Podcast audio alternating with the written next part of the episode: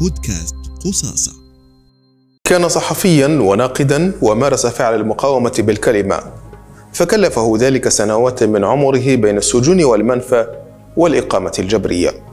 وكان من أقواله في الأمس كنا نفتقد للحرية اليوم نفتقد للمحبة أنا خائف من غدا لأننا سنفتقد للإنسانية. سلام الله عليكم. من أبرز شعراء العرب. عرف كأحد أدباء المقاومة. له ما يزيد على ثلاثين ديوانا من الشعر والنثر بالإضافة إلى ثمانية كتب وترجم شعره إلى عدة لغات. محمود درويش ولد عام 1941 قبل الاحتلال الصهيوني بسبعة أعوام في قرية البروة الفلسطينية التي تقع على جبل الجليل قرب ساحل عكا. لأسرة كبيرة من خمسة أبناء وثلاث بنات. أتم محمود درويش تعليمه الابتدائي في قرية دير الأسد بالجليل. عام 1947 فر مع أسرته إلى جنوب لبنان ضمن الذين هربوا أو طردوا من البلاد جراء التقتيل والقذف بالقنابل لكنه عاد بعد ذلك بعامين مع أسرته إلى البلاد متسللا عن طريق دليل الفلسطيني يعرف الطريق السرية للجليل ليجد أن قريته قد دمرت تماما. فانتقل وأسرته إلى قرية دير الأسد. عانى ضمن اللاجئين للقرية للحصول على بطاقات إقامة حيث إنهم كانوا يعتبرون غير شرعيين بالنسبة لقانون الاحتلال. انتقلت عائلته إلى قرية أخرى اسمها الجديدة وامتلكت فيها بيتا. لكن محمود عاش في حيفا لمدة عشر سنوات وأنهى فيها دراسته الثانوية. بعد الثانوية انضم للحزب الشيوعي الإسرائيلي وعمل محررا ومترجما في صحيفة الاتحاد ومجلة جديد التابعتين للحزب نفسه. ترقى بعد ذلك لرئيس تحرير المجلة كما اشترك في تحرير جريدة الفجر. اعتقلته قوات الاحتلال مرات عديدة بتهمة القيام بنشاط معاد لدولة إسرائيل ولآرائه السياسية وتصريحاته. فتم اعتقاله خمس مرات. أولها سنة 1961 ثم 65 و66 و67 و69 كما فرضت عليه الإقامة الجبرية حتى عام 1970 محمود درويش عاش بحيفا فترة شديدة الصعوبة.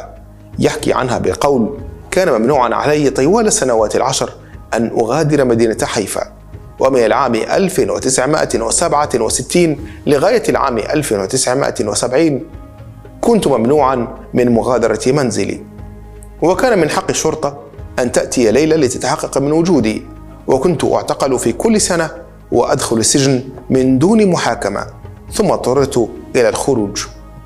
محمود درويش كان قد حاول السفر إلى باريس عام 1968 لكن السلطات الفرنسية رفضت دخوله وأراضيها لأن هويته غير محددة لجنسيته فأعادته إلى الأراضي المحتلة.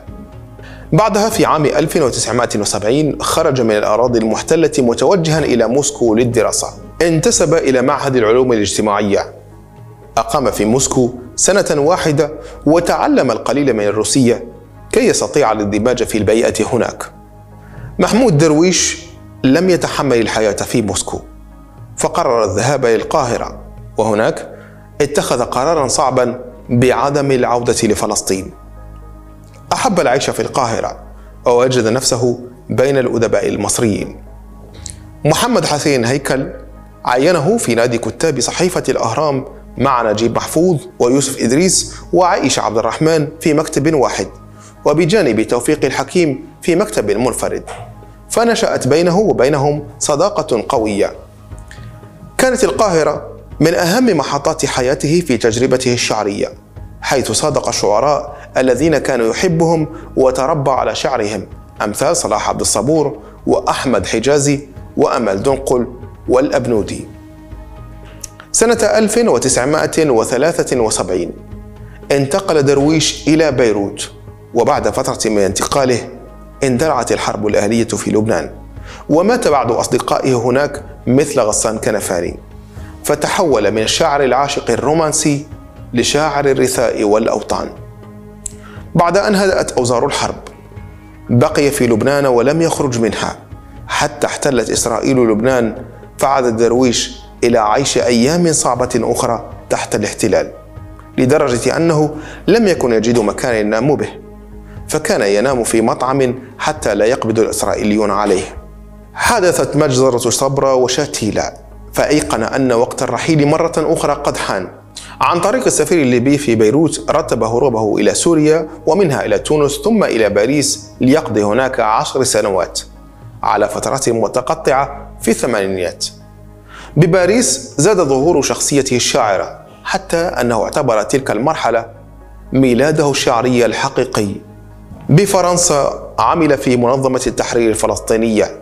واستقال من لجنتها التنفيذية احتجاجا على اتفاق أوسلو بعد ذلك في التسعينيات أصبحت العودة لرام الله متاحة فقرر العودة إليها وكان يتردد بينها وبين عمان بالأردن التي اختارها بسبب قربها من فلسطين ولإحساسه بالارتياح بها أكثر من باريس أو بيروت أو القاهرة.